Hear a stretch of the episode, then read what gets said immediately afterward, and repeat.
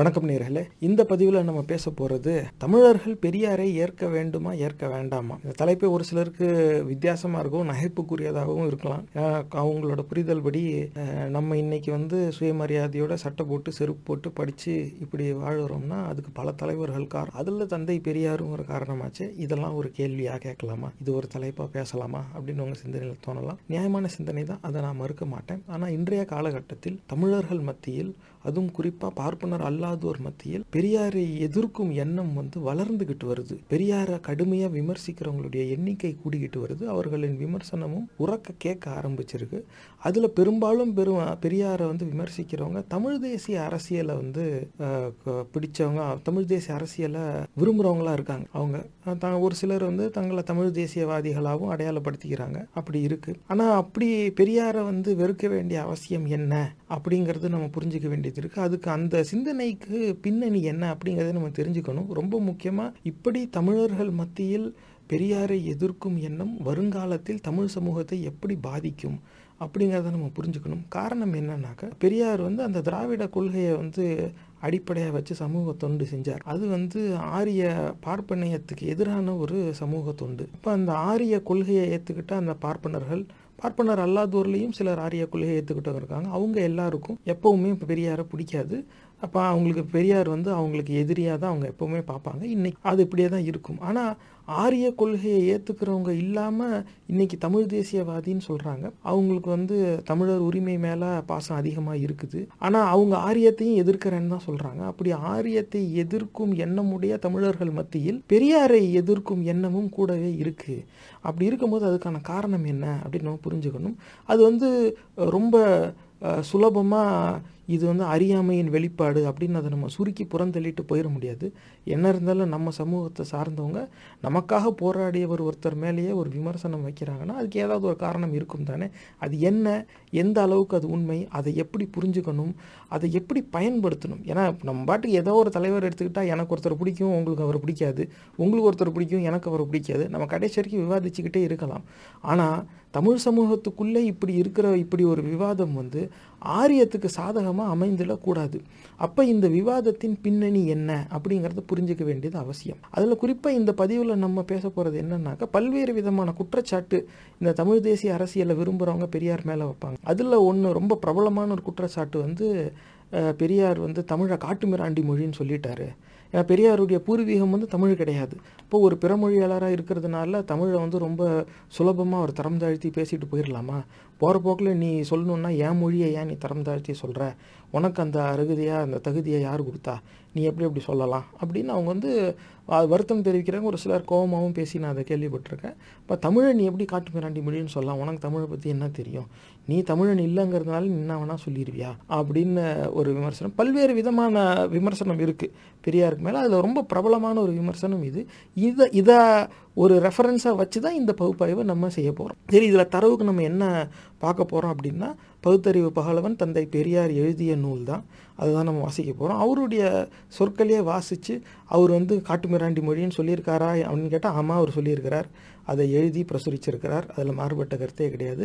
ஆனால் எந்த கண்ணோட்டத்தில் பிரசுரிச்சிருக்கார், அவர் அவர் அந்த கருத்தை முன்வைக்கும் போது எந்த பார்வையில் அவர் வைக்கிறார், கான்டெக்ஸ்ட் என்ன, என்ன காரணத்துக்காக வச்சார், அந்த காரணத்தை பார்க்கும்பொழுது அவருடைய நோக்கத்தில் ஏதாவது ஒரு நேர்மையான ஒரு எண்ணம் வந்து வெளிப்படுதா இல்லையா, அதை தமிழர்கள் எப்படி புரிஞ்சுக்கலாம் அப்படிங்கிறத பார்த்துட்டு, அதுக்கப்புறமா இந்த மாதிரியான பெரியாரிய எதிர்ப்பு சிந்தனை என்பது ஆரியத்துக்கு சாதகமாக அமைந்துடாமல் இருக்க நம்ம என்ன செய்யணும் அப்படிங்கிறதையும் நம்ம நிறைவாக பேசிடலாம். வாங்க நம்ம தரவுக்குள்ளே போவோம். சொன்ன மாதிரி இந்த ப பதிவில் நம்ம பார்க்க போகிறது தமிழும் தமிழரும் அப்படிங்கிற இந்த புத்தகம்தான். இது வந்து ஒரு ஏழாண்டுக்கு ஏழாண்டு ஆயிடுச்சு. இது வந்து பெரியார் திடலில் போய் வாங்குச்சு. பெரியார் படம் போட்டு இருக்குது. அதாவது பெரியார் திடலில் நிறையா புத்தகம் கிடைக்குது. அதில் இவர் பேசுனது எல்லாத்தையும் தொகுத்தெல்லாம் நிறைய பேர் எழுதியிருப்பாங்க. அதெல்லாம் வேறு. இது வந்து பெரியாரே எழுதுனது.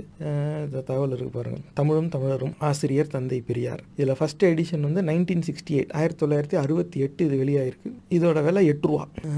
நான் வாங்கும்போது எட்டு ரூபாய்க்கு தான் வாங்கினேன். இதுக்கெலாம் பத்து ரூபா கூட சேர்த்து வாங்குறதில்லை. இதுதான் நாங்கள் இதுக்கு நேராக தரவுக்குள்ளே போயிடுவோம். இந்த மொத்த நூலுமே வந்து நீங்கள் பார்த்தீங்கன்னா, பார்க்காதவங்களுக்கு இப்போ இப்படி இருக்குதான், பார்த்துக்கோங்க நூலை. தமிழும் தமிழரும் தமிழரும் அப்படிங்கிற இந்த நூல் இதான் இதுதான் நம்ம பார்க்க போகிறோம்.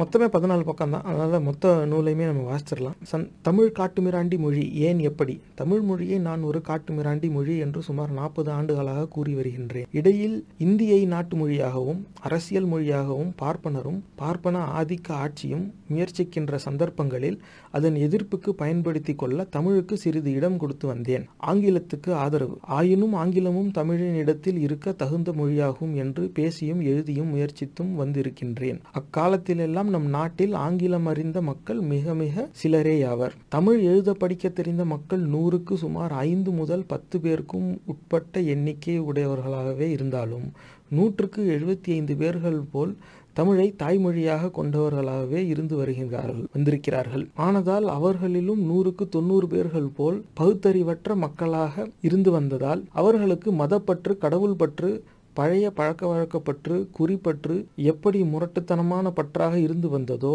வருகிறதோ அதுபோன்றே தமிழ் மொழி பற்றும் முரட்டுத்தனமாக இருந்து வந்தது வருகிறது. தமிழ் புலவர்கள் நிலை. அதிலும் தமிழ் படித்த தமிழில் புலவர்களான வித்வான்கள் பெரிதும் நூறுக்கு தொண்ணூற்றி ஒன்பது பேருக்கு ஆங்கில வாசனையே இல்லாது வெறும் தமிழ் வித்வான்களாக தமிழ் புலவராகவே வெகுகாலம் இருக்க நேர்ந்து விட்டதால் அவர்களுக்கும் பகுத்தறிவுக்கும் வெகு தூரம் ஏற்பட்டதோடு அவர்கள் உலகம் அறியாத பாமரர்களாகவே இருக்க வேண்டியவர்கள் ஆகிவிட்டார்கள். புலவர்களின் மூட நம்பிக்கையும் பிடிவாதமும் மற்றும் புலவர் வித்வான் என்ற பெயரால் யார் வாழ்வதரா வாழ்ந்தவராக வாழ்பவராக இருந்தாலும் அவர்கள் பெரிய மதப்பற்று உள்ளவர்களாகவும் மதவாதிகளாகவுமே இருந்து வருவது ஒரு சம்பிரதாயமாகவே ஆகிவிட்டதால் புலவர் வித்வான் என்றால் மேலும் மூட நம்பிக்கைக்காரர்களாகவும் பிடிவாதக்காரர்களாகவுமே இருக்க வேண்டியவர்களாக ஆகிவிட்டார்கள். பகுத்தறியும் தத்துவ விசாரணை அறவே இல்லாதவர்கள். அதிலும் கொஞ்ச காலத்திற்கு முன்வரையில் புலவர்கள் வித்வான்கள் என்றால் நூறுக்கு தொண்ணூறு பிச்சை எடுத்தே, அதாவது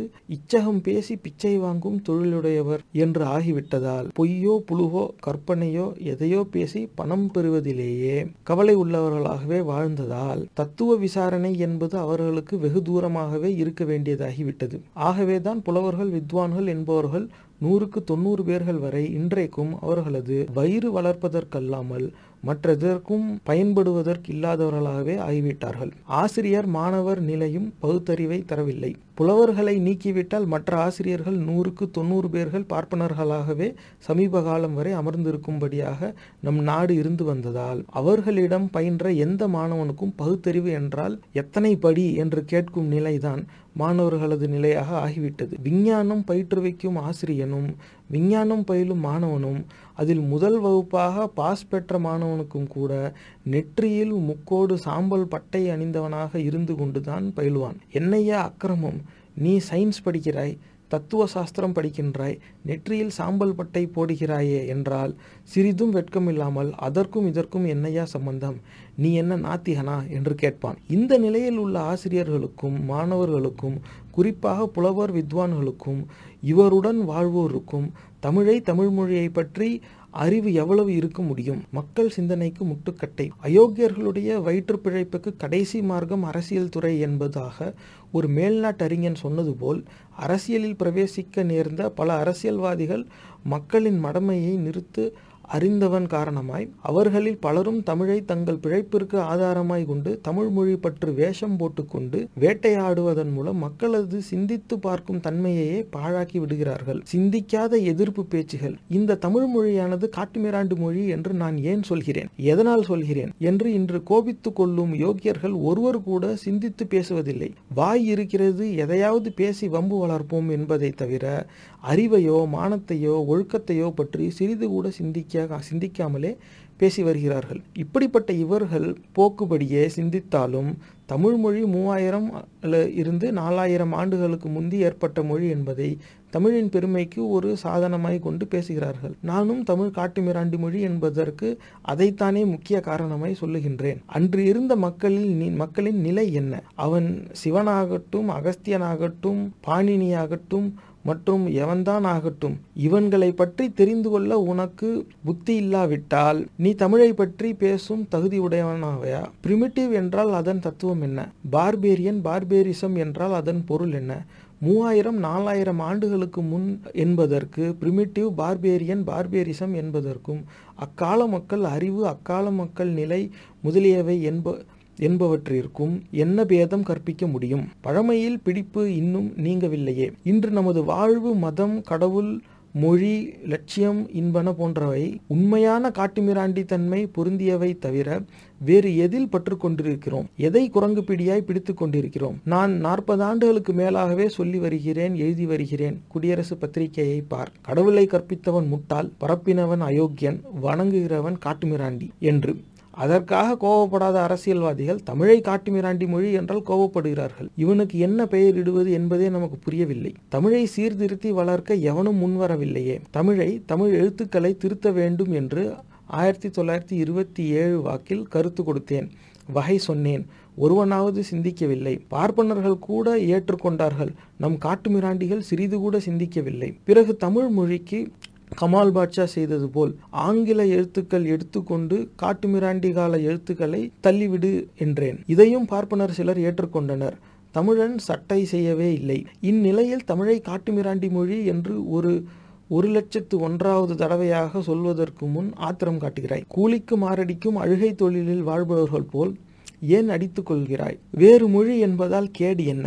தமிழை ஒதுக்கி விடுவதால் உனக்கு நட்டம் என்ன? வேறு மொழியை ஏற்றுக்கொள்வதால் உனக்கு பாதகம் என்ன? இங்கிலீஷினால் சிறுமை என்ன? தமிழில் இருக்கும் பெருமை என்ன? நான் சொல்லும் ஆங்கிலத்தில் இருக்கும் சிறுமை என்ன? நமது நாட்டுக்கு கமால் பாட்சா போன்ற ஒரு வீரனும் யோக்கியனுமான ஒருவனும் இல்லை என்பதால் பல முண்டங்கள் பலவிதமாய் பேச முடிகிறதே அல்லாமல் இன்று தமிழை காப்பாற்ற வேண்டிய அவசியம் யாருக்கு என்ன வந்தது என்று கேட்கிறேன். நம் மக்கள் வளர்ச்சியில் நாட்டம் வேண்டும். நம் மக்கள் வளர்ச்சி அடைய வேண்டிய நிலை இன்னும் வெகு தூரம் இருக்கிறது. அதனால் வேகமாய் செல்ல வேண்டிய அவசியம் இருக்கிறது. தமிழ் காட்டுமிராண்டி மொழி ஏன்? எப்படி? புலவர்களுக்கு, தமிழ் படித்து தமிழால் பிழைப்பவர்களுக்கு வயிற்று பிழைப்புக்கு வேறு வழி இல்லையே என்கிற காரணம் ஒன்றே ஒன்று அல்லாமல் தமிழர்கள் நல்வாழ்விற்கு தமிழ் எதற்காக வேண்டியிருக்கிறது? இத்தனை காலமும் தமிழ் தோன்றிய மூவாயிரம் நாலாயிரம் ஆண்டுகால ஆண்டு காலமாக இந்த நாட்டில் வாழ்ந்த தமிழினாலும் தமிழ் படித்த புலவனாலும் தமிழ்நாட்டிற்கு, தமிழர் சமுதாயத்திற்கு என்ன நன்மை, என்ன முற்போக்கு உண்டாக்கப்பட்டிருக்கிறது? இலக்கியங்களிலே, சாத்திரங்களிலே காணப்படும் எந்த புலவனால், எந்த வித்வானால், எவன் உண்டாக்கிய இலக்கியங்களினால் இதுவரை தமிழனுக்கு ஏற்படுத்தப்பட்ட ஏற்படுத்திய நன்மை என்று என்ன என்று கேட்கிறேன். முக்கிய புலவர்களும் மத உணர்வுள்ள ஆரிய அடிமைகளே. இன்று தமிழ் உலகில் தமிழ் புலவர்களில் இரண்டு மூன்று புலவர்களின் பெயர்கள் அடிபடுகின்றன. அவர்கள் தொல்காப்பியன், திருவள்ளுவன், கம்பன். இம்மூவரில் தொல்காப்பியன் ஆரிய கூலி, ஆரிய தர்மத்தையே தமிழ் இலக்கணமாக செய்துவிட்ட மாபெரும் துரோகி. திருவள்ளுவன் அக்காலத்திற்கு ஏற்ற வகையில் ஆரிய கருத்துக்கு ஆதரவு கொடுக்கும் அளவில் பகுத்தறிவை பற்றி கவலைப்படாமல் நீதி கூறும் முறையில் தனது மத உணர்ச்சியோடு ஏதோ கூறி சென்றார். கம்பன் இன்றைய அரசியல்வாதிகள், தேசபக்தர்கள் பலர் போல் அவர் படித்த தமிழறிவை தமிழர் எதிரியாகிய பார்ப்பனருக்கு ஆதரவாய் பயன்படுத்தி தமிழரை இழிவுபடுத்தி கூலி வாங்கி பிழைக்கும் மாபெரும் தமிழ் தமிழர் துரோகியே ஆவான். முழு பொய்யன், முழு பித்தலாட்டக்காரன். தன்னை பார்ப்பனனாகவே கருதி கொண்டு பார்ப்பான் கூட சொல்ல சொல்ல பயப்படும் கருத்துக்களை எல்லாம் கூறி தமிழர்களை நிரந்தர கீழ்மக்களாகிவிட்ட துரோகியாவான். ஜாதியை, ஜாதி தொழிலை ஆதரித்தவர்கள். இம்மூவர்களும் ஜாதியையும் ஜாதி தொழிலையும் ஏற்றுக்கொண்டவர்களே ஆவார்கள். சந்தர்ப்பம் நேரும் போது இக்கருத்தை நல்ல வண்ணம் விளக்க காத்திருக்கிறேன். இவர்களை விட்டுவிட்டு தமிழர்கள் இனி எந்த புலவனை, எந்த இலக்கியத்தை தமிழன் நன்மைக்கு ஆதரவாம் ஆதாரமாக எடுத்துக்காட்ட தமிழபிமானிகள் என்பவர்கள் முன்வரப் போகிறீர்கள் என்று கேட்கிறேன். கம்பனுக்கு சிலை வைத்து மானம் கெடுவதா? உலகில் ஒரு மாபெரும் மானம் கெட்ட சமுதாயம் இருக்கிறது என்றால் அது கம்பனுக்கு சிலை வைக்க வேண்டும் என்று கூறும் கூட்டமேயாகும். இன்று நம் நாட்டில் சமதர்மம் என்பது சாதியில் சமதர்மம், செல்வத்தில் பொருளில் சமதர்மம் என்பது மாத்திரமல்லாமல் குணத்திலும் சமதர்மம் என்பதாக கருதப்படுகிறது. பார்ப்பானும் பறையனும் சமம், முதலாளியும் பிச்சைக்காரனும் சமம் என்பதோடு யோக்கியனும் அயோக்கியனும் சமம், தமிழர் சமுதாயத்திற்கு நன்மை செய்தவனும் கேடு செய்து கூலி வாங்கி பிழைப்பவனும் சமம், சாணியும் சவ்வாதும் சமம் என்ற அளவிற்கு இன்று நம் நாட்டில் சமதர்மம் தாண்டவமாடுகின்றது. மக்களிடம் சமத்துவம் ஏற்படுவதற்கு முட்டுக்கட்டை போடுவதா? இது ஒரு புறம் இருந்தாலும் பல்லாயிரம் ஆண்டுகளாக கீழ்மைப்படுத்தப்பட்டு இழிநிலையில் இருந்தப்பட்ட தமிழன் விடுதலை பெற்ற மனிதத்தன்மை அடைந்த மற்ற உலக மக்களுடன் சரிசமமாய் வாழ வேண்டுமென்று உயிரை கொடுத்து சிலர் பாடுபடுகிற போது இந்த தமிழ் புலவர் கூட்டமும் அவர்களால் முட்டாள்களாக்கப்பட்ட தமிழர் கூட்டமும் தமிழ், தமிழ் மொழி, தமிழர் சமுதாயம் என் என்னும் பெயரால் முட்டுக்கட்டை போடுவது என்றால் இந்த கூட்டத்திற்கு என்றைக்கு தான் தன்மான உணர்ச்சி வந்து மனிதத்தன்மை ஏற்பட போகிறது? பார்ப்பான் உன் தமிழை ஏற்கிறானா? ஏன்? அட முட்டாள்களா, உங்கள் தமிழை பார்ப்பான் நீச மொழி என்று பல்லாயிரம் ஆண்டுகளுக்கு முன்னால் சாஸ்திரங்களில் எழுதி வைத்து சாமிகள் இருக்குமிடத்தில் புகாமல் விரட்டி அடித்ததோடு மாத்திரமல்லாமல் உன்னையும் உள்ளே புகவிடாமல் தீண்டாதவனாக ஆக்கி வைத்திருக்கிறானே, இதற்கு நீ என்றாவது வெட்கப்பட்டாயா? உங்கள் அப்பன் வெட்கப்பட்டாரா? அவனை விட்டுவிட்டு என்னிடம் வந்து மோதி கொள்கிறாயே, இதற்கு அறிவில்லை என்று பெயரா, மானமில்லை என்று பெயரா? நீ யாருக்கு பிறந்தவன் என்று என்னை கேட்கிறாய். நான் கேட்கிறேன், உன் தமிழையும் உன்னையும் உள்ளே விடாமல் இரண்டையும் வெளியில் நிறுத்தி கும்பிடு போடும்படி பார்ப்பான் செய்கிறான். நீயும் அதற்கேற்ப அடங்கி ஒடுங்கி நின்று குனிந்து கும்பிடுகிறாயே மடையா, மானங்கெட்டவனே, நீ யாருக்கு பிறந்தவன் என்று கேட்கிறேன். தமிழ் படித்தவன் பலன் இதுதான். புலவனே, நீ கெடுவதோடு தமிழ் மக்களை ஒவ்வொருவனையும் பார்த்து நீ யாருக்கு பிறந்தவன் என்று கேட்கும்படி செய்கிறாயே, இதுதானா உன் தமிழின் தமிழர் சமுதாயத்தின் பெருமை? தமிழ் உயிர்மொழி எனில் தமிழன் கீழ்மகனானது எப்படி? தமிழ் உயிர்மொழியானால் தமிழன் கலப்படமற்ற சுத்த பிறவியானால் தமிழ் பேசுகிறவன் தமிழன் என்கிற காரணத்திற்காக உன்னை சூத்திரன் பார்ப்பானின் வைப்பாட்டி மகன் என்று கடவுள் சொன்னதாக சாஸ்திரம் எழுதி வைத்து கீதை வெங்காயம் சொல்லுகிறது என்று சொல்லி உன்னை தீண்டாத ஜாதியாக பார்ப்பானும் அவன் பொண்டாட்டி பிள்ளை ஆத்தாள் அக்காலும் நடத்துகிறார்களே, நீ நாக்க பிடுங்கி கொண்டாயா? நீ யாருக்கு பிறந்தாய் என்று நீ யாருக்கு பிறந்தாய் என்பது பற்றி சிறிதாவது சிந்தித்திருந்தால் என்னை நீ யாருக்கு பிறந்தாய் என்று கேட்டிருக்க மாட்டாய். எனக்கு நான் யாருக்கு பிறந்தேன் என்பதை பற்றி கவலை இல்லை, அது என் அம்மா சிந்திக்க வேண்டிய காரியம். நான் யாருக்கு பிறந்தேன் என்று என்னாலும் சொல்ல முடியாது தம்பி, உன்னாலும். அதாவது நீ யாருக்கு பிறந்தாய் என்று உன்னாலும் சொல்ல முடியாது. அந்த பிரச்சனையே முட்டாள் முட்டாளுக்கும் அயோக்கியனுக்கும் தான் தேவை. மனிதனுக்கு மானமே தேவை. யாருக்கு பிறந்தாலும் மனிதனுக்கு மானம் தேவை. அது உன்னிடம் இருக்கிறதா என்னிடம் இருக்கிறதா என்பதுதான் இப்போது சிந்திக்க வேண்டிய தேவை. அதையும் விட தமிழ் மொழியிலும் தமிழ் சமுதாயத்திலும் இருக்கிறதா, இருப்பதற்கு தமிழ் உதவியதா உதவுகிறதா என்பதுதான் முக்கியமான முதலாவதான கேள்வி. ஈன சாதியாக்கிய முட்டாளை வணங்குவது ஈனம் அல்லவா? தமிழ் காட்டுமிராண்டி மொழி என்பதால் உனக்கு பொத்து கொண்டது. ஆனால் தமிழன் ஈன ஜாதி பயல் என்று கூறி உன்னை ஈன ஜாதியாக நடத்துவது பற்றி உனக்கு எங்கும் பொத்து கொள்ளவில்லை. அது மாத்திரமல்ல, முட்டாள் பசங்கள் உன்னை ஈன ஜாதியை நடத்துகின்றவர்கள் காலில் விழுகிறீர்கள், அவனை சாமி என்று கூறுகிறீர்கள், பிராமணர்கள் என்று ஒப்புக்கொள்கிறீர்கள். சிந்தித்து பார் நீங்கள் யார் என்று. வாழ்க்கை இன்ப துன்பங்களிலும் போக போக்கியங்களிலும் இருவருக்கும் சம உரிமை உண்டு என்றும் குறிப்பிட்ட சமத்துவ சுவாபமிலும் மாறுதல் அவசியமா இல்லையா என்பதை நீங்களே யோசித்து பாருங்கள். உங்கள் மனைவிமார்களை நினைத்து கொண்டே யோசிக்காதீர்கள், உங்களுடைய செல்வ பெண் குழந்தைகளையும் அன்பு சகோதரிகளையும் மனதில் கொண்டு யோசித்து பாருங்கள். உங்கள் தாய்மார் சுதந்திரவாதிகளாக இருந்தால் நீங்கள் எப்படி இருந்திருப்பீர்கள் என்பதையும் யோசித்து பாருங்கள். இன்று உலகில் கீழ் ஜாதியார் என்பவர்களுக்கு சம சுதந்திரம் வேண்டும் என்று போராடுகிறோம். அரசாங்கத்திடம் இருந்து விடுதலை பெற்று சுதந்திரமாய் வாழ வேண்டும் என்று போராடுகிறோம். அந் அதே போராட்டத்தை நமது தாய்மார்கள் விஷயத்திலும் நமது சகோதரிகள் விஷயத்திலும் நம் பெண் குழந்தைகள் விஷயத்திலும் கவனிக்க வேண்டாமா? இதுதான் இந்த மொத்த நூலுமே. இவ்வளவுதான் வாசிச்சே முடிச்சாச்சு. இப்போ இது நீங்கள் தொடர்ந்து கேட்டவங்களுக்கு கிட்டத்தட்ட புரிஞ்சிருக்கும். இருந்தாலும் உங்கள் கவனத்துக்கு நான் கொண்டு வர விரும்புறது வந்து, பார்ப்பான் உன் தமிழை ஏற்கிறானா? ஏன்? அட முட்டாள்களா, உங்கள் தமிழை பார்ப்பான் நீசமொழி என்று பல்லாயிரம் ஆண்டுகளுக்கு முன்னால் சாஸ்திரங்களில் எழுதி வைத்து சாமிகள் இருக்குமிடத்தில் புகாமல் விரட்டி அடித்ததோடு மாத்திரமல்லாமல் உன்னையும் உள்ளே விடாமல் தீண்டத்தகாதவனாக ஆக்கி வைத்திருக்கிறானே, இதற்கு நீ என்றாவது வெட்கப்பட்டாயா? உங்கள் அப்பன் வெட்கப்பட்டாரா? அவனை விட்டுவிட்டு என்னிடம் வந்து மோதிக்கொள்கிறாயே, இதற்கு அறிவில்லை என்று பெயரா, மானமில்லை என்று பெயரா? இப்போ இந்த இடத்துல அவருடைய அந்த வாதம் வந்து அவர் எப்படி வைக்கிறாருன்னா, மக்கள் மத்தியில் சமத்துவம் என்பது இல்லை, இங்கே வந்து ஜாதி மத அந்த பற்று வந்து அதிகமாக இருக்குது. அந்த மூட நம்பிக்கையினால் மக்கள் ஒருவரை ஒருவர் தரம் தாழ்த்தி பார்த்துக்கிறாங்க, வேற்றுமை எண்ணம் இருக்குது, எல்லாருக்கும் சம உரிமைங்கிற ஒரு நிலை இல்லாமல் இருக்குது. இதுக்கெல்லாம் வந்து பயன்படுத்தாத ஒரு மொழியை வந்து நீ அந்த பெருசு பெருசுன்னு அந்த மொழியை பெருமையை மட்டும் நீ பேசிக்கிட்டு இருந்தனா அந்த மொழியை வந்து இதுக்கு நீ பயன்படுத்தினியா? அந்த மொழியை இதுக்கு பயன்படுத்தலாம், ஆனால் பயன்படுத்துகிறவங்க இருந்தாங்களா?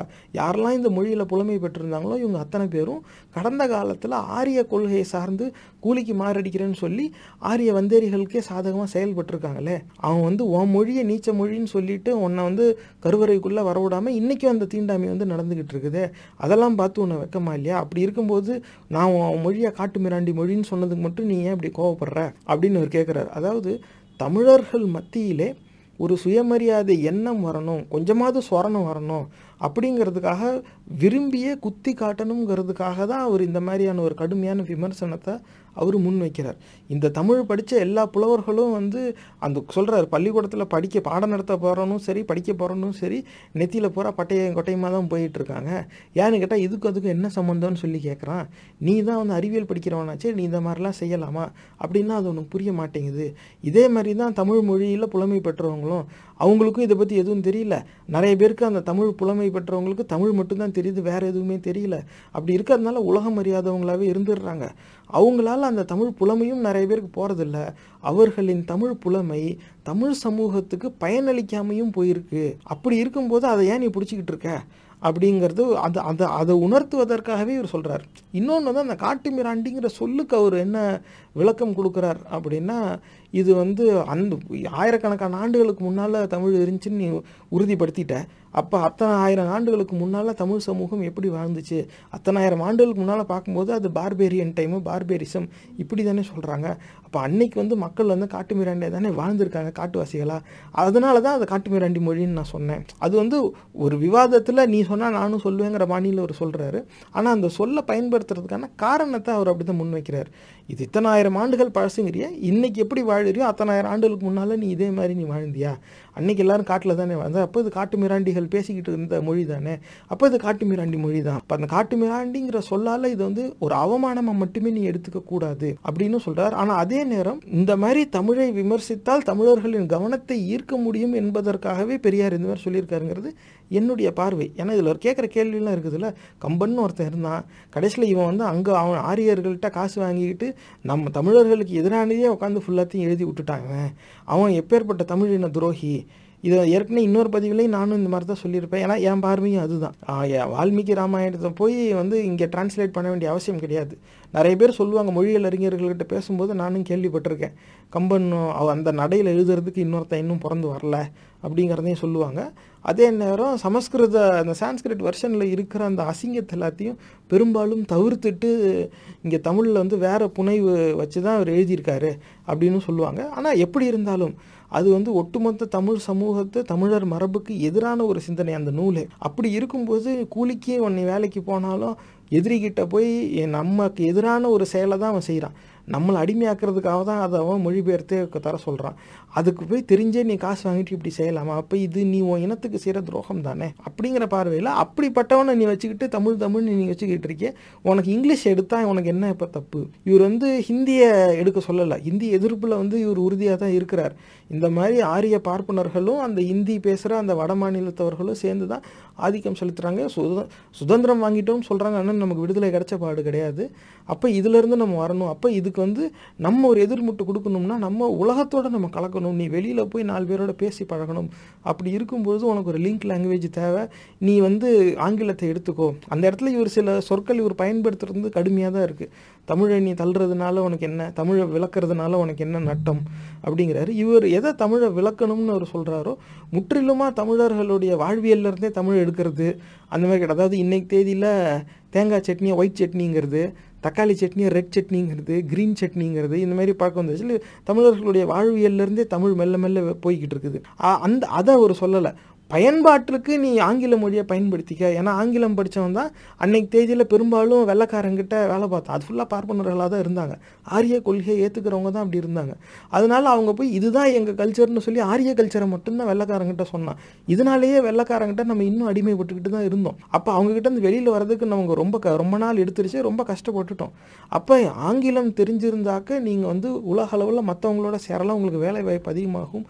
அப்படி இருக்கும்பொழுது நீ ஆங்கிலத்துக்கு முக்கியத்துவம் தரணும் அப்படிங்கிறதுக்காக தான் அவர் வந்து தமிழை வந்து நீ புறந்தள்ளி வையன், அப்படி என்ன ஆக போகுது அப்படின்னு அவர் கேட்குறார். மற்றபடி வந்து தமிழ் மொழியை வெறுக்கணும், தமிழர்கள் வந்து தமிழை முற்றிலுமாக தவிர்க்கணும் அப்படிங்கிறது இல்லை. மொழிக்கு எதிரான ஒரு சிந்தனையும் கிடையாது. அவர் எப்படி சொல்ல வர்றாருன்னா, இன்னும் நீ மூட நம்பிக்கையை வச்சுக்கிட்டு இருக்க, உன்னை அசிங்கம்னு சொல்கிறான பாய், நீ சாமின்னு சொல்கிற, அவன் தான் உன் மொழி நீச்ச மொழி, நீ வெளியில் இருன்னு சொல்லி உன்னையும் உன் மொழியையும் கருவறைக்கு வெளியில் நிற்க வச்சு உன்னை கும்பிடு போட வைக்கிறான். நீயும் வெக்கமே இல்லாமல் கும்பிடு போடுறியே, உன் மொழி உனக்கு இந்த சொரணியை கொடுத்துருக்க வேண்டாமா அப்படிங்கிற ஒரு பார்வையை தான் அவர் முன்வைக்கிறார். அதுக்காக தான் அவர் இந்த விமர்சனத்தை வச்சிருக்கிறார். அதனால் என்னுடைய பார்வையில் பெரியார் வந்து அவருக்கு மனசில் ஒரு கோபம் இருந்திருக்கு, அந்த கோபத்தின் வெளிப்பாடு தான் இது. அவர் பயன்படுத்தின சொற்கள் எல்லாமே வந்து நியாயமானதாக இருக்கான்னா இல்லை, நான் அதை வந்து ஏற்க மாட்டேன். ஏன்னா ஒரு சில இடத்துல வந்து அது பகுத்தறிவு பகலவன் தந்தை பெரியாருக்குன்னே இருக்கிற ஒரு தனி இது. இதில் இன்னொன்று நான் கூடுதலாக சொல்ல கா உங்கள் கவனத்துக்கு கொண்டு வர விரும்புகிறேன், முக்கியமாக இந்த நிகழ்ச்சியை பார்த்துக்கிட்டு இருக்க வருங்கால தலைவர்கள் கவனத்துக்கு. பகுத்தறிவு பகலவன் தந்தை பெரியாருங்கிறவர் வந்து ரெண்டு பிஹெச்டி பண்ணிவிட்டு போஸ்ட் டாக்டரல் ரிசர்ச்சுக்கு டாபிக் தேடினவர் கிடையாது. இவரும் வந்து ஃபார்மல் எஜுகேஷனே முழுசாக முடிக்காதவர் தான். இவருக்கு படிக்க தெரியுங்கிறதுனால நிறையா நூல்கள் படித்து, இவரோட பெரிய ஸ்கில் வந்து லாஜிக்கல் ரீசனிங். ஒன்றை படித்தா அதை படித்து அதை புரிஞ்சுக்கிட்டு அதுலேருந்து கேள்வி கேட்டு எது சரி எது தவறுன்னு அந்த பகுத்தறிஞ்சு பார்க்குறதுன்னு சொல்லுவாங்கள்ல, அந்த பகுத்துனாக்கா என்னன்னாக்கா ஒரு பெரிய சிஸ்டத்தை எடுத்து அதோட கோர் எலிமெண்ட்ஸாக பிரித்து எடுக்கிறது. அது இவருக்கு ரொம்ப இயல்பாகவே வந்துருக்கு. ஆக இவர் படித்த இவருடைய பார்வையில் இவர் அறிவுக்கு எட்டுன வகையில் இவர் அதை பார்த்து அதன் அடிப்படையில் தான் இவர் இந்த கருத்தை வைக்கிறார். அதனால இது வந்து நீ எப்படி இப்படி சொல்லலாம், இவர் வந்து அந்த கேள்வி கேட்குற ஒரு அத்தாரிட்டி ஃபிகர் இவர் கிடையாது. ஆனால் இந்த சமூகத்தின் மேல் இருந்த காதல் அவருக்கு, இந்த சமூகத்தின் மேல் அப்படி ஒரு பாசமும் இருக்குது. இந்த மக்கள்லாம் இப்படி இருக்கிறாங்களே, எங்கிருந்தோ வந்த வந்தேறி இத்தனை பேரையும் வந்து அடிமையாக்கி வச்சுருக்கான், சாமி சாஸ்திரம்னு சொல்லிக்கிட்டு இருக்கான், இதுங்களும் அதை நம்பி போய்கிட்டு இருக்குதுங்க. கேட்டால் இவங்க மொழி பழசு, இவங்க மொழியில் அது இருக்குது இது இருக்குதுன்னு எல்லாம் பெருமை பீத்திக்கிட்டு இருக்காங்க. இவன் எதை பிடிச்சிக்கிட்டு பெருமை பேசிக்கிட்டு இருக்கானோ அது இவனை வந்து இந்த அடிமைத்தனத்திலேருந்து வெளியே கொண்டு வர்றதுக்கு, அதுவும் வெளியே கொண்டு வர மாட்டேங்குது, இவனும் அதை அடிமைத்தனத்திலேருந்து வெளியே வர்றதுக்கு பயன்படுத்த மாட்டேங்கிறான். அப்போ அப்படிப்பட்ட ஒரு மொழியை காட்டுமிராண்டி மொழின்னு தானடா சொல்லணும் அப்படிங்கிற ஒரு விமர்சனம், அதாவது கவனத்தை ஈர்ப்பதற்காக கடுமையான விமர்சனம். தமிழை காட்டுமிராண்டி மொழின்னு ஒரு சொன்னது வந்து சரிதான்னாக்க கிடையாது, அது ஒரு கடுமையான விமர்சனம் தான், அதை அவருமே மறுக்கலை.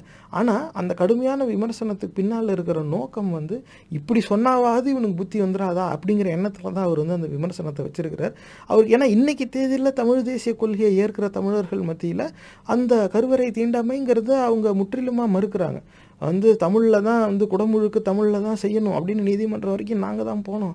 உள்ளே வந்து தேவாரம் திருவாசகம் பாடணும், அதுதான் பண்ணி சமஸ்கிருதத்தை இங்கே வைக்கக்கூடாது அப்படிலாம் சொல்ல, அதை தான் அவரும் சொல்கிறார். ஒன்னையும் மொழியையும் வந்து உயர்ந்தது கிடையாது, நீச மொழின்னு சொல்லி வெளில வச்சுக்கிட்டாங்க. நீ வேக்கமே இல்லாமல் அங்கேன்னு கும்பிட்டுக்கிட்டு இருக்க, உன்னுடைய மொழியும் அந்த மொழி சார்ந்த இலக்கியங்களும் உனக்கு அந்த எனக்கு புத்தியை கொடுத்துருக்கணுமா இல்லையா? அப்படி இருந்தும் நான் சொல்லும்போது நீ என்னை வந்து திட்டே தவிர உன்னை சிஸ்டமிக்காக உன்னை வந்து இப்படி அசிங்கப்படுத்திக்கிட்டு இருக்கா, நீ அவனுக்கு எதிராக நீ எதுவுமே செய்ய மாட்டேங்கிறியே, அப்போ உனக்கு அறிவில்லைன்னு சொல்கிறதா உனக்கு மானம் இல்லைன்னு சொல்கிறதா அப்படின்னு தான் இவர் சொல்கிறார். இதனால தான் வந்து இப்படி சொல்கிறார். இவர் ஒரு கடுமையான விமர்சனத்தை தான் வச்சுருக்கிறார். ஆனால் இந்த விமர்சனமும் வந்து தமிழர்களுடைய கவனத்தை ஈர்த்ததான பெருசாக ஈர்க்கலை. இன்றைக்கி தேதியில் திராவிட எதிர்ப்பு சிந்தனை அப்படிங்கிறதுல இந்த இந்த ஒரு தகவலை எடுத்துக்கிட்டு அது ஒரு குற்ற ஒரு முக்கியமான குற்றச்சாட்டை, அவர் தமிழை வந்து ஒரு காட்டு மிராண்டி மொழின்னு சொல்லிட்டாரு அப்படின்னு இப்போ இந்த புத்தகத்தை நீங்கள் ஃபுல்லாகவே வாசித்து காமிச்சாச்சு. இப்போ சரி, இந்த ம பெரியாரை எதிர்க்கும் எண்ணம் தமிழ் தேசியவாதிகள் இல்லை தமிழ் தேசிய அரசியலை விரும்பும் தமிழர்கள் மத்தியில் ஏன் வருது, எப்படி வருது அப்படின்னு பார்த்தா, என்னுடைய பார்வையில் ட்விட்டர் ஸ்பேஸ் இந்த மாதிரி சில இடத்துல அவங்களோட கலந்துரையாட வாய்ப்பு கிடச்சிது. அப்போ வந்து அவங்க பெரியாரை வந்து வாடா போடா ஒருமையில் தான் அவங்க திட்டுவாங்க, அவன் இப்படி பண்ணிட்டான் அவன் அப்படி பண்ணிட்டான், பெரியார் மாதிரி ஒரு மோசமான ஆள் எதுவுமே கிடையாது. அதில் ஒரு சிலர் வந்து ஆரியர்களும் திராவிடர்களும் ஒன்று தான் அப்படிம்பாங்க. அந்த திராவிடர்கள் என்பது ஒரு கூட்ட அடையாளம், திராவிடியன் ரேசஸ்ன்னு வேணால் சொல்லுவாங்க தவிர ஏ திராவிடியன் ரேஸ் ஒரு திராவிடியன் ரேஸ்ன்னு கிடையாது. அது மாதிரி பல பேர் இருக்காங்க. இங்கே தென்னிந்தியாவை சார்ந்த இனக்கூட்டங்கள் அனைத்தையும் சேர்த்து திராவிடன்னு சொல்லுவாங்க. அது ஒரு ஜாகிரபிக் ரெப்ரசன்டேஷன் தான், அவ்வளவுதான். அது ஒரு ஒரு கலெக்டிவ் ஐடென்டிட்டி அப்படி தான் அது இருக்குது, அதுதான் இதுதான் உண்மை. ஆனால் அவங்க அந்த இதில் பேசும்பொழுது திராவிடர்களும் ஆரியர்களும் ஒன்று தான், அதுவும் முக்கியமாக பெரியார் தான் வந்து இதில் ரொம்ப மோசமானது, இப்படி அது எப்படி இந்த இந்த புக்கில் இவர் தமிழ் காட்டுமிராண்டி மொழின்னு எழுதியிருக்காரு, இதுக்கு என்ன சொல்கிறீங்க? இந்த மாதிரி அவங்க கேள்வி வச்சுக்கிட்டே இருப்பாங்க தவிர நிஜமாகவே அந்த அந்த இப்போ அந்த புத்தகத்தை தான் நம்ம வாசித்தோம்.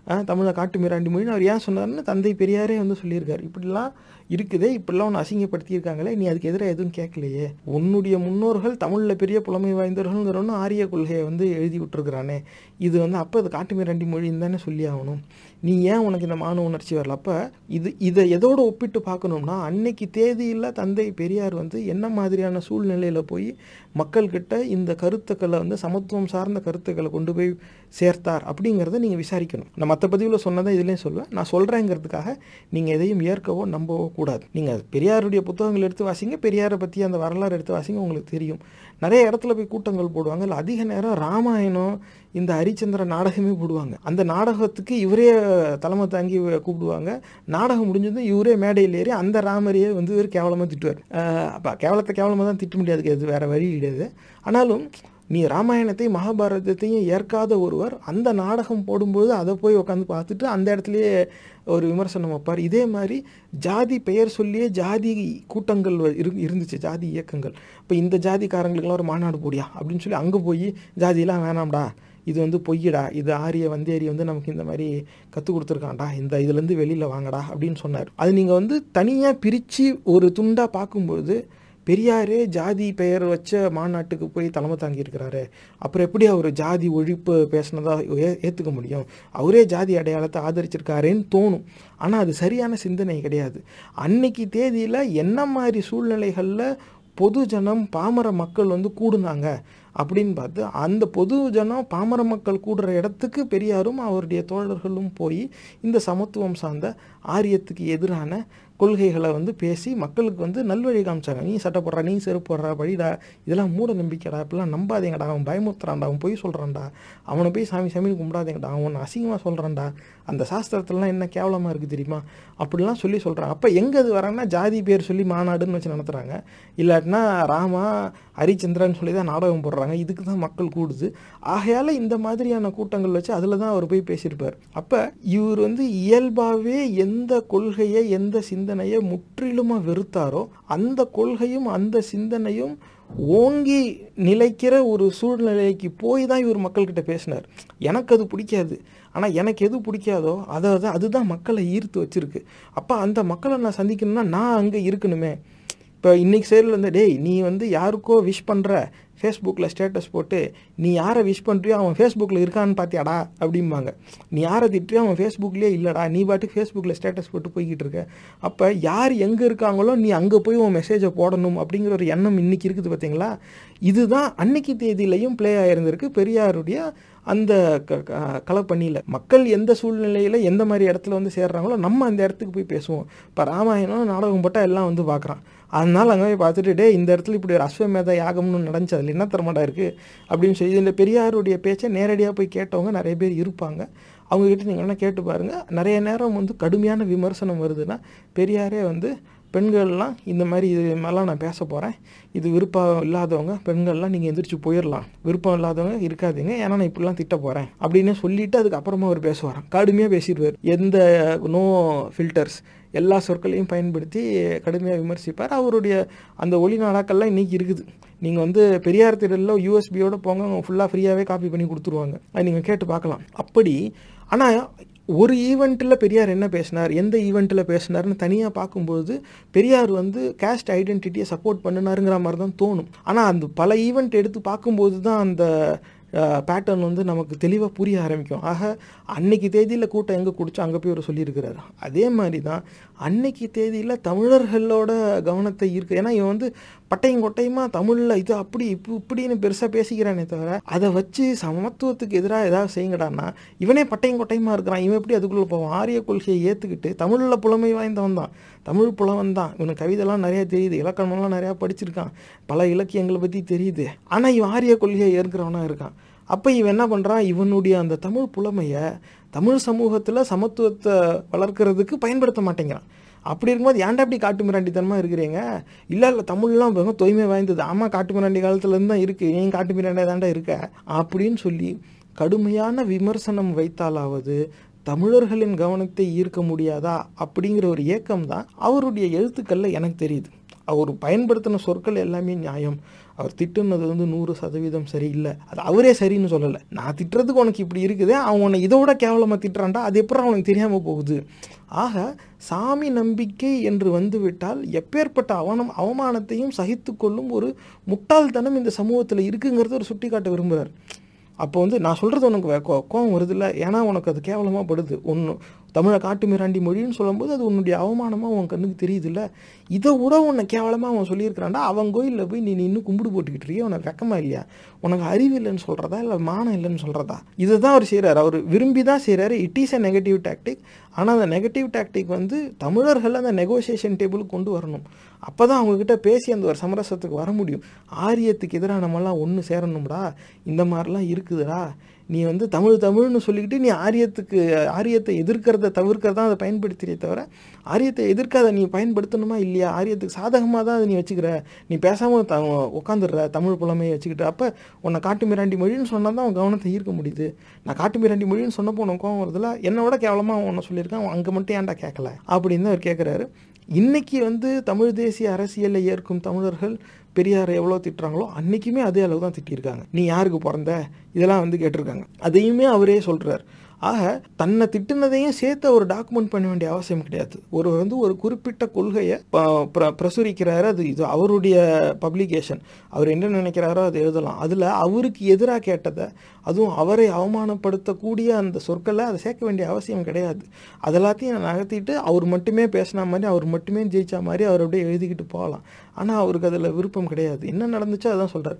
என்னை உட்காந்து இப்படி திட்டிகிட்டு இருக்காங்க, யாரை திட்டணுமோ அவனை விட்டுட்டு, அப்போ உனக்கு திட்டணும்னு தோணுது, உனக்கு திட்டவும் தெரியுது, ஆனால் என்னை திட்டுற மாதிரி அந்த ஆரிய கூட்டத்தை மட்டும் திட்ட மாட்டேங்கிறடா முட்டாப்பில், ஏன்டா இப்படி? அப்போ நீங்கள் காட்டு மிராண்டி தானடா, இன்னும் நீங்கள் காட்டு மிராண்டி தனமாகவே தானடா இருக்கீங்க, அப்போது உங்கள் மொழி காட்டு மிராண்டி மொழி தானே, அப்படி அந்த மொழியை வளர்க்குறதுக்கு நீ இப்படி செஞ்ச, எழுத்தில் வந்து மாற்றம் கொண்டு வரணும் இப்படிலாம் நான் சொன்னேன் அப்படிம்பாங்க. மொழியியல் அறிஞர்கள்கிட்ட நான் எனக்கு அந்த எல்லா தகவலும் ஞாபகத்தில் கிடையாது, ஆனால் நான் கேட்ட வரைக்கும் இந்தமாரி தமிழ் மொழியில் சில சீர்திருத்தத்தை பற்றி இவரும் வேலை செஞ்சுருக்கிறார். இவர் பேச்சை கேட்டு மொழியியல் அறிஞர்கள் இவருடைய ஆலோசனையை ஏற்றுக்கிட்டவும் செஞ்சுருக்காங்க அந்த காலத்தில்.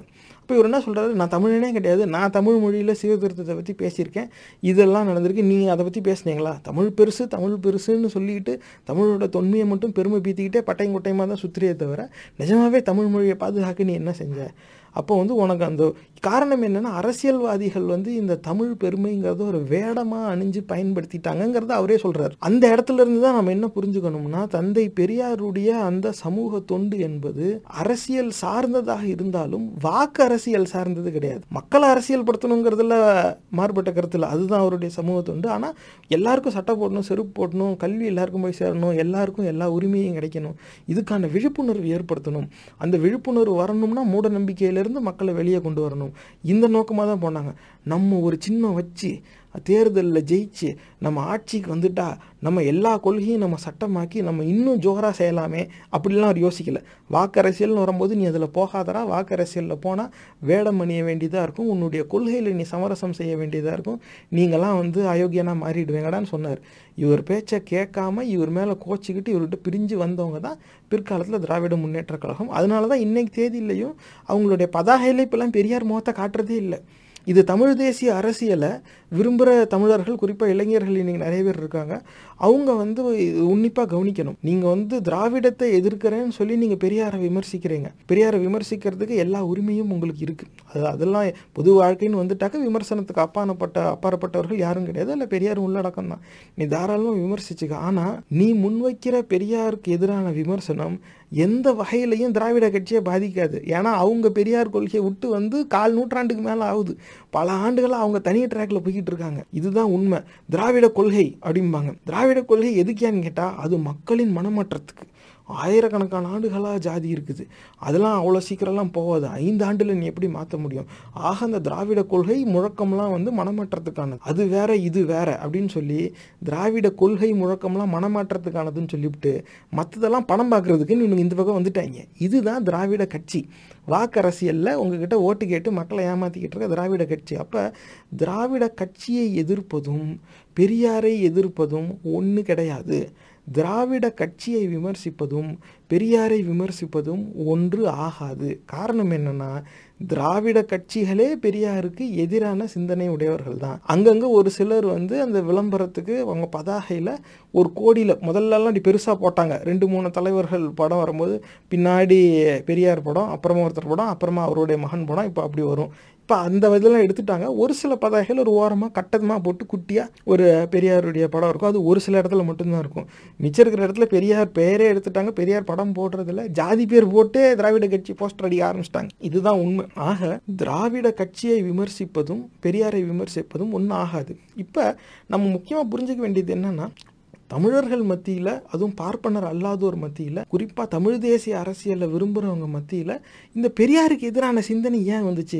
இதில் நீங்கள் சுற்றி சுற்றி பார்த்தா அந்த ஜாதி சமய அந்த சாக்கடைக்கு எதிரான ஒரு சிந்தனை தான் பெரியார் எல்லா இடத்துலையுமே பதிய வச்சுக்கிட்டே இருப்பார். அப்போ அந்த ஜாதி சமயம் என்பது வந்து சமூகத்துக்கு தேவையில்லாதது, ஏண்டா இல்லாததை வச்சுக்கிட்டு செயற்கையாக உருவானதை வச்சுக்கிட்டு இப்படி மாரடிச்சுக்கிட்டு நாசமாக போய்கிட்டு இருக்கீங்க, அறிவோடு செயல்படுங்கடா, இதெல்லாம் அறிவுக்கு உதவுமாடா, இதெல்லாம் போலியானதுடா அப்படின்னு தான் சொல்லிக்கிட்டு இருந்திருக்காரு.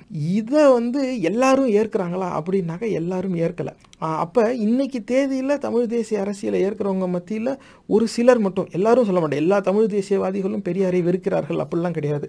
தமிழ் தேசிய கட்சியுடைய தலைமை பொறுப்பில் இருக்கிறவங்கள அவர் பெரியாரை நாங்கள் ஒரு வழிகாட்டியாக வச்சுக்கிறோம், அவர் தான் தமிழ் இன்ன தலைவராக, தமிழர்கள் எல்லாத்துக்குமே அவர் தான் காரணம், தமிழர்களோட வளர்ச்சிக்கு அவர் மட்டும்தான் காரணம்னு சொல்கிறது ஏற்றுக்க மாட்டோம். அது வந்து தாத்தா ரெட்டமலை ஸ்ரீனிவாசன், அயோத்திதாச பண்டிதர்னு பல பேர் வேலை பார்த்துருக்காங்க. அதனால் பல தலைவர்களில் இவருடைய பங்கீடும் ஒன்று.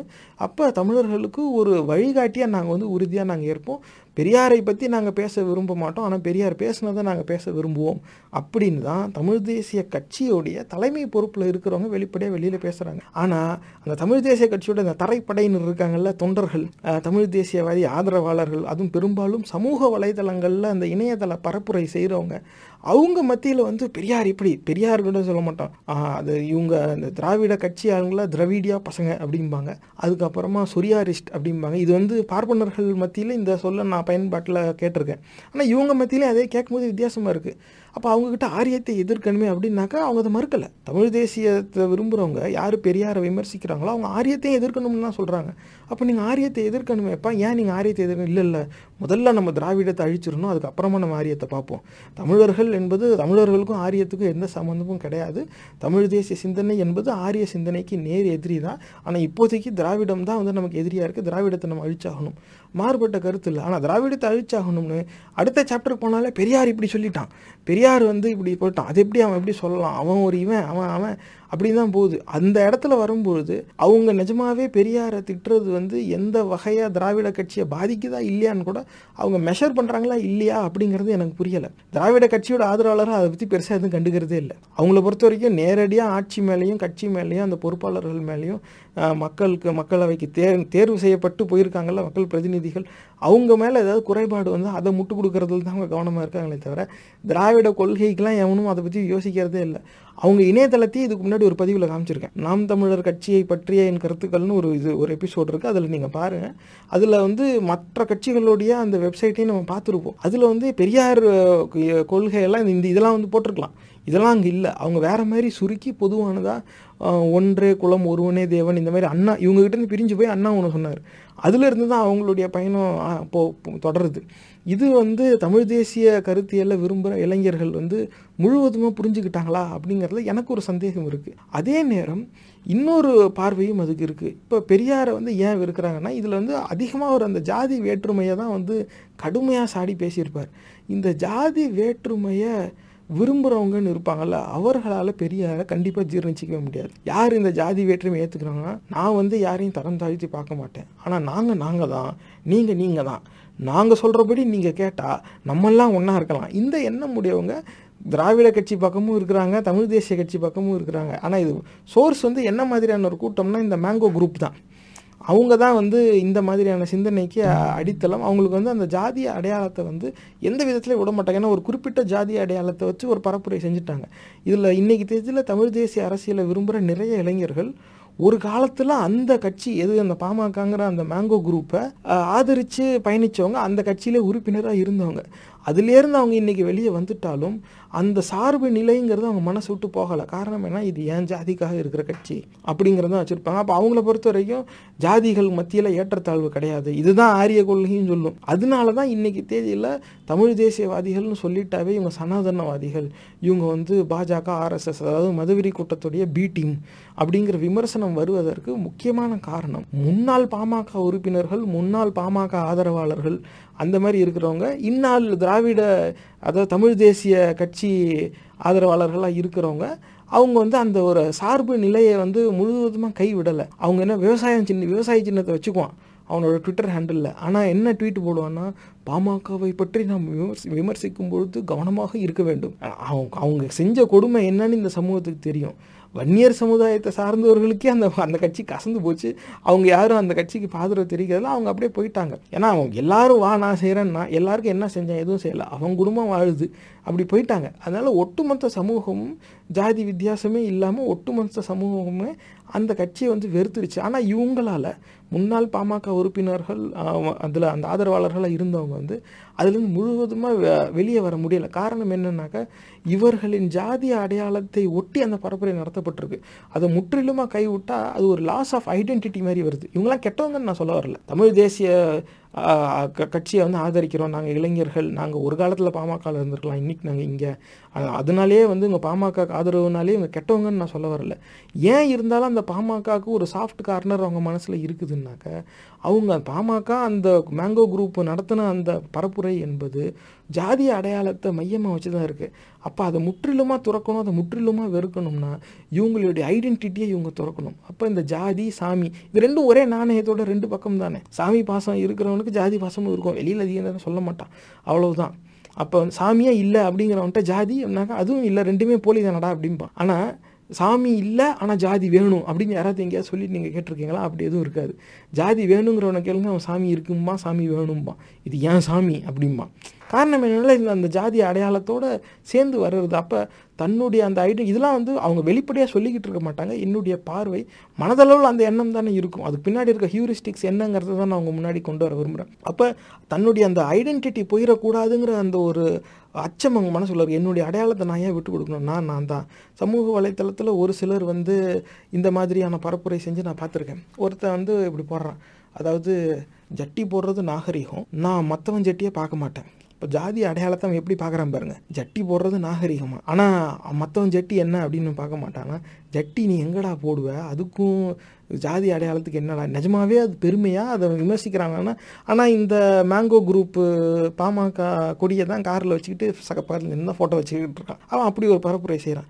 ஏ இந்த மாதிரிலாம் இருக்குதுடா, இது சனாதன கொள்கைடா, இந்த மாதிரி இருக்குது, இது ஆரிய கொள்கை, இப்படி இந்த இந்து மத கோட்பாடு வரனா அது பழைய பஞ்சாங்கம், அது பழைய பஞ்சாங்கம்மா, அதனால் அதை பற்றி இவர் பேச விரும்பலை. ஆனால் இவருக்கு வந்து இவருடைய ஜாதி அடையாளம் முக்கியம். அதை எப்படி அவன் முட்டு கொடுக்குறான்னா, இது வந்து நான் ஜட்டி போடுறது நாகரிகம், நான் என் ஜட்டியை மட்டும்தான் பார்ப்பேன், அடுத்தவன் ஜட்டியை பார்க்க மாட்டேன். அதாவது சுருக்கமாக சொல்லி எப்படியாவது தன்னுடைய அந்த ஜாதி வெறியை, ஜாதி பற்றை எப்படிலாம் வந்து முட்டு கொடுக்கலாம், எப்படிலாம் அதை வந்து சரியாக சொல்லலாம் அப்படிங்கிற ஒரு எண்ணத்தில் குத்துமதிப்பாக அப்படி கற்றுக் கொடுத்துருக்காங்க. இதே திரும்ப திரும்ப பேசுகிறாங்க.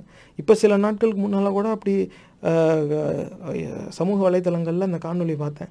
செய்தியாளர் முன்னாடியே வந்து ஜாதி சான்றிதழில் கிழிச்சு போடுது, நாங்கள் நீங்கள் தான் ஏன் ஜாதி சர்டிஃபிகேட் கொடுத்து ஜாதியை கொண்டாந்துட்டீங்க அப்படின்னு. ஜாதி சர்டிஃபிகேட்லாம் எப்போ வந்துச்சு, ரிசர்வேஷன் சிஸ்டம் வந்ததுனால அதுக்கப்புறமா வந்தது. ஜாதிங்கிற குடும்பம் பல ஆயிரம் ஆண்டுகளாக இந்த சமூகத்தில் இருந்துக்கிட்டு தான் இருக்குது. ஆனால் இவங்ககிட்ட என்ன சொல்கிறாங்கன்னா, அந்த மாதிரியான பரப்புரையின் ஆரம்பமே நான் வந்து இந்த வன்னிய குல சத்திரியா அப்படின்னு நான் சொல்லலை, ஸ்கூலில் சொன்னாங்க, அந்த சர்டிஃபிகேட் இருக்குதுல அவங்க தான் சொன்னாங்க. ஏதாவது ஒரு ஸ்டார்டிங் பாயிண்ட் வேணும், ஒரு கிரவுண்டு ஜீரோவிலேருந்து தான் லிஃப்ட் ஆஃப் ஆக முடியும்.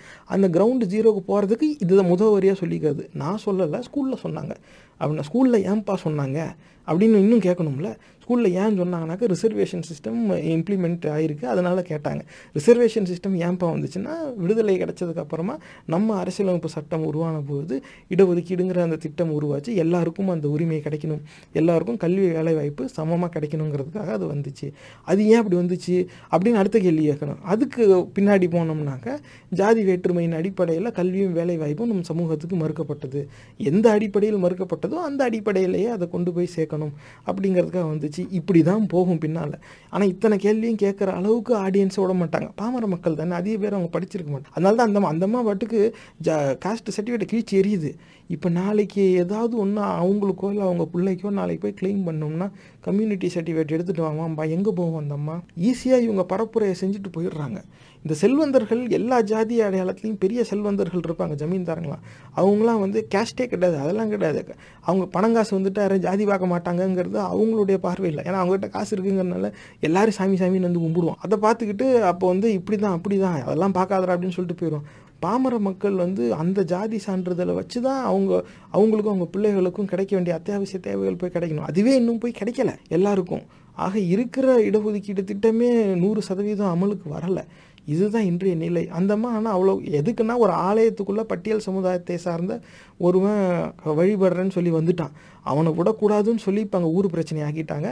அது என்னடானாக்கா, அந்த ஜாதிக்காரங்க வரக்கூடாது, இது வந்து க தப்பு, இந்த ஊர் வழக்கம் இப்படி அப்படி. இதே மேங்கோ குரூப் அந்த ஊரில் போய் மீட்டிங் போட்டப்போ இந்த ஊர் வழக்கம் என்னமோ அதுபடி தான் நீங்கள் நடக்கணும் அப்படிங்கிறாங்க. இந்த மேங்கோ குரூப்புக்கு ஆதரவாக சிந்திக்கிறவங்க இன்னைக்கு தமிழ் தேசிய கட்சியோடைய ஆதரவாளர்களாக சமூக வலைதளத்தில் வளம் வராங்க. அவங்களால நூறு சதவீதம் அந்த தன்னுடைய ஜாதி அடையாளத்தை முற்றிலுமாக விட முடியலை. ஜாதியோட ஜாதி அடையாளத்தோடு நான் தமிழர் மற்ற தமிழர்களோட இணைவேன் அப்படின்னு தான் வராங்க.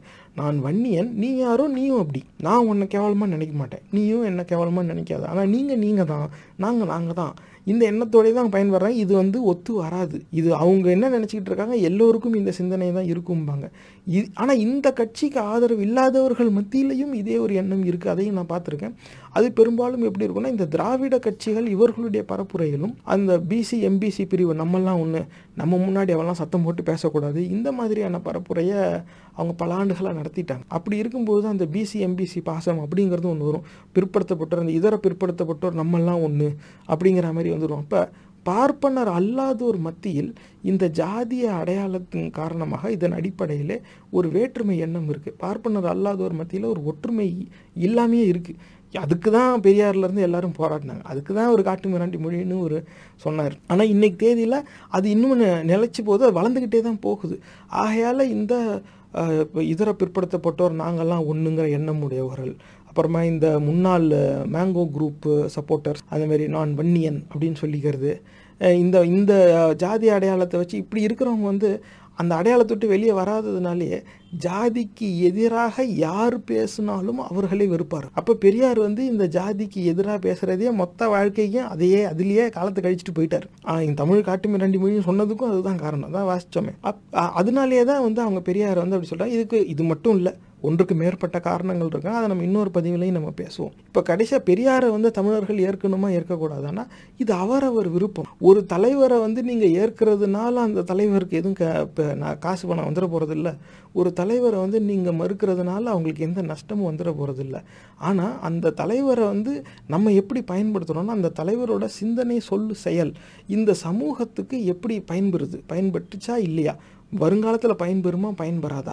இன்றைக்கி தேதியில் நான் சொல்கிறது உங்களுக்கு பயனுள்ளதாக இருக்கலாம், அதனால இன்றைக்கி தேதியில் என்னுடைய சொல்ல நீங்கள் பயன்படுத்தலாம். பத்தாண்டுகள் கழித்து நான் சொல்கிறது செல்லாமல் போகலாம், அன்றைக்கி சூழ்நிலை மாதிரி இருக்கலாம். அப்போ நான் சொல்கிறது ஒத்து வரலை அப்படின்னாக்கா அன்றைக்கி தேதியில் என்னுடைய சொல்லுக்கு நீங்கள் மரியாதை கொடுக்கறது அறிவுடைமை ஆகாது. அப்போ அப்படி இருக்கும்போது ஒரு தலைவனின் சிந்தனை சொல்லு செயல் இந்த சமூகத்தை எப்படி பாதிச்சுது, இந்த சமூகத்தோடைய ஒரு நலன் கருதி தான் அந்த தலைவனோட சிந்தனை சொல்லு செயல் இருந்துச்சா அப்படிங்கிறத பார்த்து உறுதி செஞ்ச பிறகு அதுக்கப்புறமா அந்த தலைவனின் சிந்தனையை எடுத்து இதை நாம் எப்படி பயன்படுத்த முடியும்.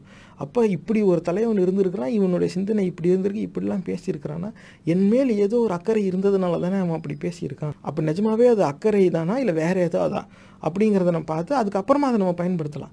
ஏற்கிறதும் ஏற்காததும் அதுக்கு அது ஒரு பெரிய இதே கிடையாது. இதே பெரியாருடைய பல கருத்துக்கள் வந்து மறு மறுக்கிறவங்க இருக்கலாம். பெரியாருடைய கருத்துக்களை மறுத்தாவே நீங்கள் வந்து பெரியார் மறுக்கிறவங்க அப்படின்லாம் கிடையாது. அந்த மாதிரி வந்து ரொம்ப பைனரியாக இருக்க வேண்டாம் அப்படிங்கிறது என்னுடைய வேண்டுகோள். வருங்கால தலைவர்கள் இளைஞர்கள், அதுவும் இன்னையிலேருந்து முப்பது நாற்பது ஆண்டுகள் கழித்து நீங்கள் தலைவராக இருப்பீங்க, நாற்பத்தைந்துலேருந்து அறுபது வயதுக்கு உட்பட்டவராக நீங்கள் இருப்பீங்க. இன்றைக்கி உங்களுடைய வயது வந்து பதினைந்துலேருந்து முப்பதுக்குள்ளே இருக்கும் இந்த நிகழ்ச்சியை பார்த்துக்கிட்டு இருக்கிறவங்க. அப்போ இந்த வயதுடையவர்கள் வந்து நீங்கள் ரொம்ப பைனரியாக யோசிக்கக்கூடாது. பெரியார் நல்லவனா கேட்டவனா இண்டிவிஜுவலும் ஐடியாவும் ஒன்று சேர்த்துடவே கூடாது. நமக்கு பிடிக்காத இண்டிவிஜுவல்கிட்ட நம்ம எல்லாருக்கும் பயன்பெறும் ஒரு ஐடியா இருக்கலாம், நமக்கு பிடிச்ச இண்டிவிஜுவல்கிட்ட எவனுக்குமே பயன்பெறாத ஐடியாவும் இருக்கலாம். ஆக எந்த ஐடியா எப்போ பயன்பெறும் அப்படிங்கிறத எடுத்து அந்த சூழ்நிலையில் பயன்படுத்தி அதை எடுத்து ஓரமாக வச்சிடணும். அப்போ எப்போவுமே ஒரு கேட்டலாக் ஆஃப் இண்டிவிஜுவல்ஸ் அண்ட் ஐடியாஸோடு தான் போகணும். ஒரேடியாக நம்ம வந்து அந்த தனி மனித வழிபாடு அப்படிங்கிற ஒரு சிந்தனையில் பார்க்கும்பொழுது தான் இந்த மாதிரி பைனரியான சிந்தனை வரும்.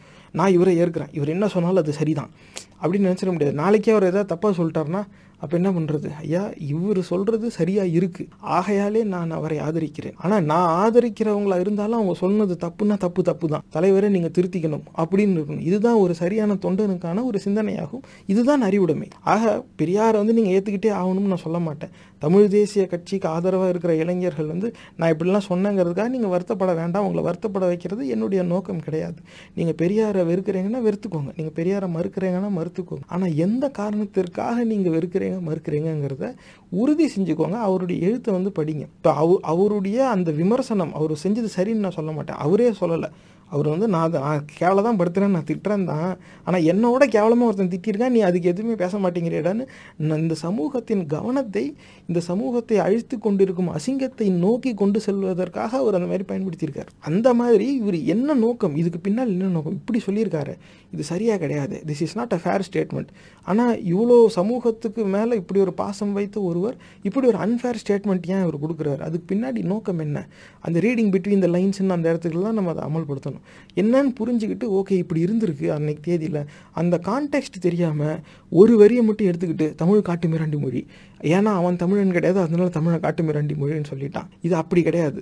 அவ அதுக்கும் அந்த அது அந்த பார்வையில் பார்க்கவே கூடாது. அவர் அந்த பார்வையில் அதை சொல்லவும் இல்லை. அப்படி இருக்கும்பொழுது சரியான பார்வையில் நம்ம தலைவர்களின் சொல்லையும் செயலையும் நம்ம புரிஞ்சுக்கலன்னா அந்த தலைவர்கள் நமக்கு எதிரியாகத்தான் தெரிய தெரியவாங்க. அதனால தான் இதே ஆரிய கொள்ளைக்கும் இது பொருந்தும் தானே. ஏன் ஆரியத்தை வந்து அசிங்கம்னு சொல்லணும்? அதை சரியான பார்வையில் பார்த்தா ஆரியமும் நமக்கு சரியாக தானே இருக்கும் அப்படிங்கிற ஒரு வாதம் உங்கள் மனசில் வருமேனா அதுவும் நியாயமான சிந்தனை தான். அதான் மனு ஸ்மிருதி, யாகிவல்ய ஸ்மிருதி, பராசரஸ் ஸ்மிருதி, இப்படி பல ஸ்மிருதிகளை வந்து இங்கே வாசிச்சிருக்கோம். அந்த சமஸ்கிருத ஆரிய இலக்கியத்தை எவ்வளோ கேவலமான சிந்தனை அதில் இருக்குன்னு இருக்குது. இதே நிகழ்ச்சியில் நீங்கள் தேடி பாருங்கள். இதுக்கு முன்னாடி இருக்க எபிசோட்ஸில் அந்த பாட்காஸ்ட்டில் கேட்டுக்கிட்டு இருக்கவங்க கண்ணால் எவிடன்ஸ் பார்க்கணுன்னு நினச்சா யூடியூப்பில் பகுத்தறிவு பாட்காஸ்ட்னு வந்து நீங்கள் பாருங்கள். ஸ்க்ரீன்ஷாட் அதிலே நான் காமிக்கிறேன், ஸ்கேன் பண்ணியே வச்சுருக்கிறேன், நீங்கள் அதை எடுத்து பாருங்கள். ரொம்ப கேவலமான சிந்தனை தான் இருக்கு. அதனால ஆரியர்களை கெட்டவங்கன்னு யாரோ சொல்லிட்டாங்க, அதனால நானும் சொல்றேங்கிறது கிடையாது. அந்த ஆரிய கொள்கைங்கிறது அவ்வளோ அசிங்கமானது. அது அந்த ஆரிய இலக்கியத்தையே நம்ம வாசிச்சு தெரிஞ்சுக்கிட்டோம். எல்லை பெரியார் மொத்த வாழ்க்கையுமே அதை விளக்குறதுலேயே அவர் காலத்தை வந்து ஓட்டியிருக்கிறார். அது இல்லாமல் பெரியார் சொன்னாருங்கிறதுக்காக நீங்கள் நம்ப தேவையில்ல. உங்களுக்கு தான் பெரியார் பிடிக்காம கூட இருக்கலாம்ல. பெரியார் சொன்னாருங்க நம்ப வேணாம். அதோட ஸ்க்ரீன்ஷாட் இருக்குது, நீங்களே எடுத்து பாருங்கள். உங்களுக்கு பிடிச்ச பிராமண வித்வான்கிட்ட கூட போய் அதோட விளக்கத்தை கேளுங்க. அது அசிங்கமாக தான் இருக்கும். அதனால தான் நான் ஆரிய கொள்கை என்பது தமிழ் சமூகத்துக்கு எந்த விதத்துலையும் ஒவ்வாது அப்படின்னு நம்ம சொல்கிறது.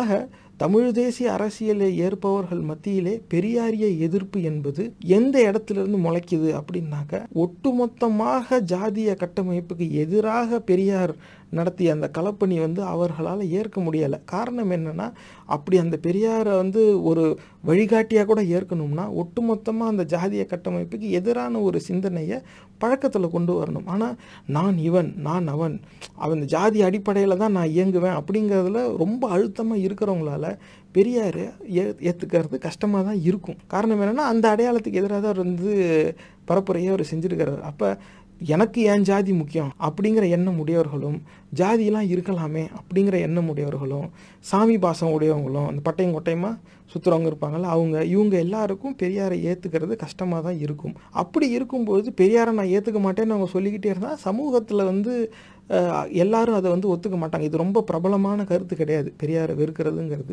ஆனாலும் அது ஏதாவது ஒரு வகையில் அதை முட்டு கொடுக்கணும்னா இந்த மாதிரி சின்ன சின்னதாக துணுக்கு செய்தி எடுத்துகிட்டு ஒரு தமிழை காட்டு மிராண்டி மொழின்னு சொல்லிட்டார், இந்த மாதிரியான குற்றச்சாட்டை வச்சுக்கிட்டு பயணிச்சுக்கிட்டு இருக்க வேண்டியதான்.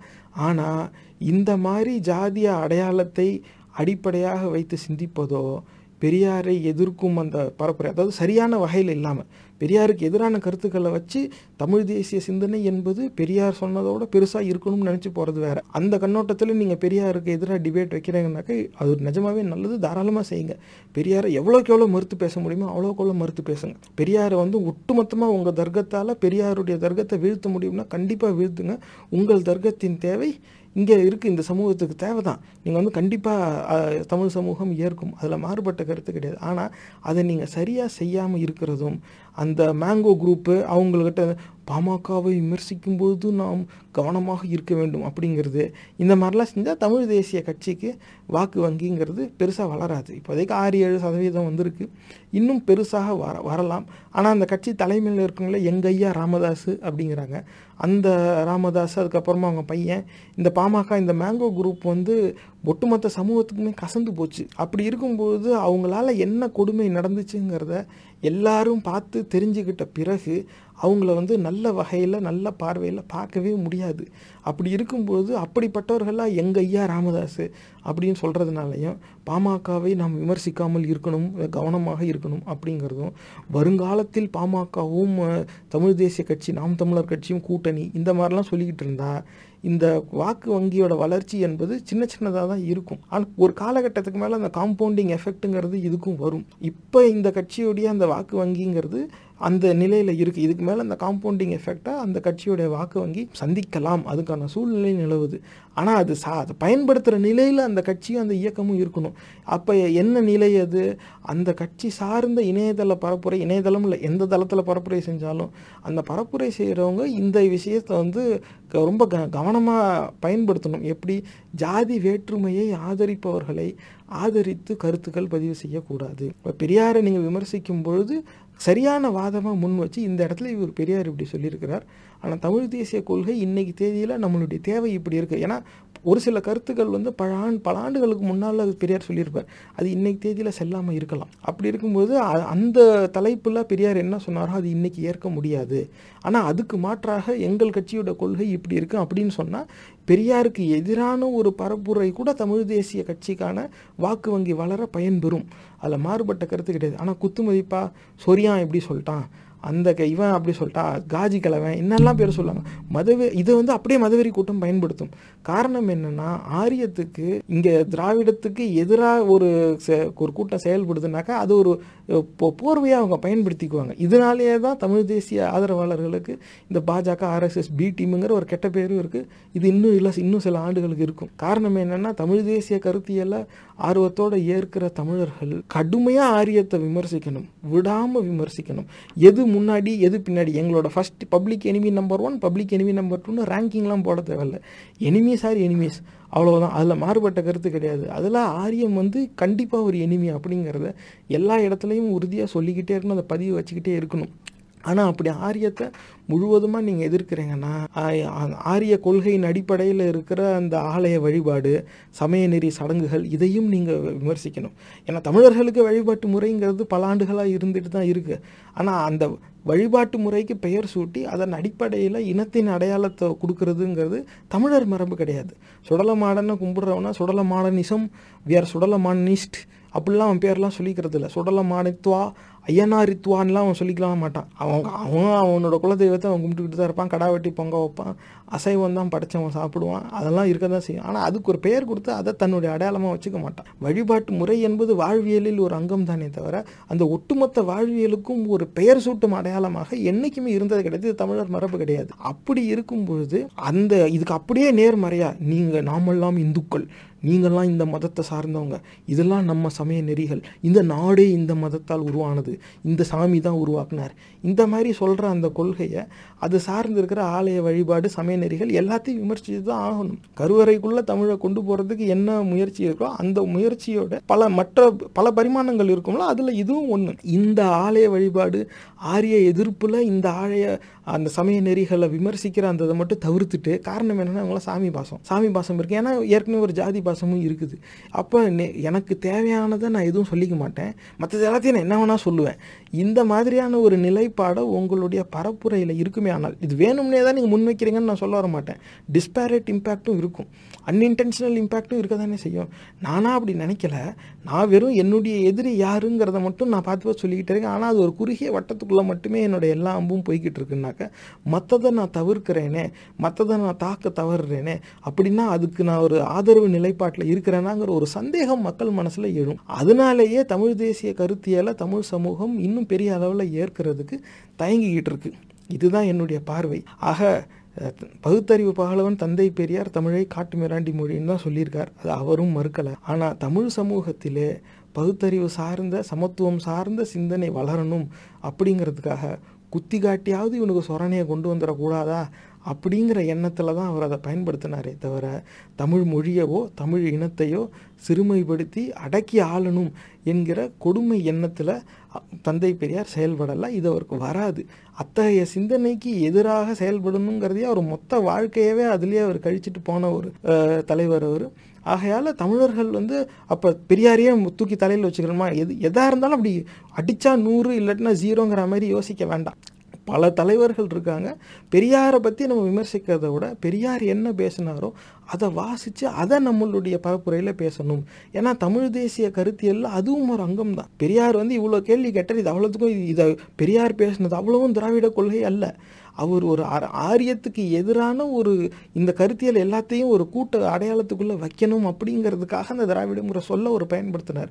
அவ்வளவுதான். அந்த திராவிடங்கிற தலைப்பை எடுத்துட்டு அதுக்குள்ளே இருக்கிற ஆரியத்துக்கு எதிரான அந்த சிந்தனையை பயன்படுத்தணும். ஏன்னா அப்படி அதுதான் தமிழ் தேசிய கருத்தியல்லையும் அதுதான் இருக்கும். நீங்கள் எப்போ எங்கே சுற்றி எங்கே வந்தாலும் அதுதான் இருக்கும். அதனால் பெரியாரை வந்து ஏற் ஏற்றுக்கிட்டாலும் ஏற்கலைனாலும் அது வேறு கதை. ஆனால் பெரியார் என்ன பேசினார் என்ன எழுதினாருங்கிறத படித்து அதை நம்மளுடைய பரப்புரையில் பயன்படுத்தி நம்ம தினசரி வாழ்க்கையில் நம்ம குடும்பத்தோட உற்றார் உறவினரோட பெரியார் என்ன பேசினாருங்கிறத பேசினோம்னா நம்ம சமூகத்தில் இந்த வேற்றுமை எண்ணம்ங்கிறது ஒதுங்கி நாம் எல்லோரும் ஒன்றா வாழுறதுக்கு ஒரு சூழ்நிலையாக இருக்கும். அதே நேரம் தமிழர்கள் மத்தியில் தமிழ் தேசிய சிந்தனை வளர்வதற்கும் அது ஒரு ஒரு உந்துதலாக இருக்குங்கிறது என்னுடைய பார்வை. சிந்திச்சு பாருங்கள்.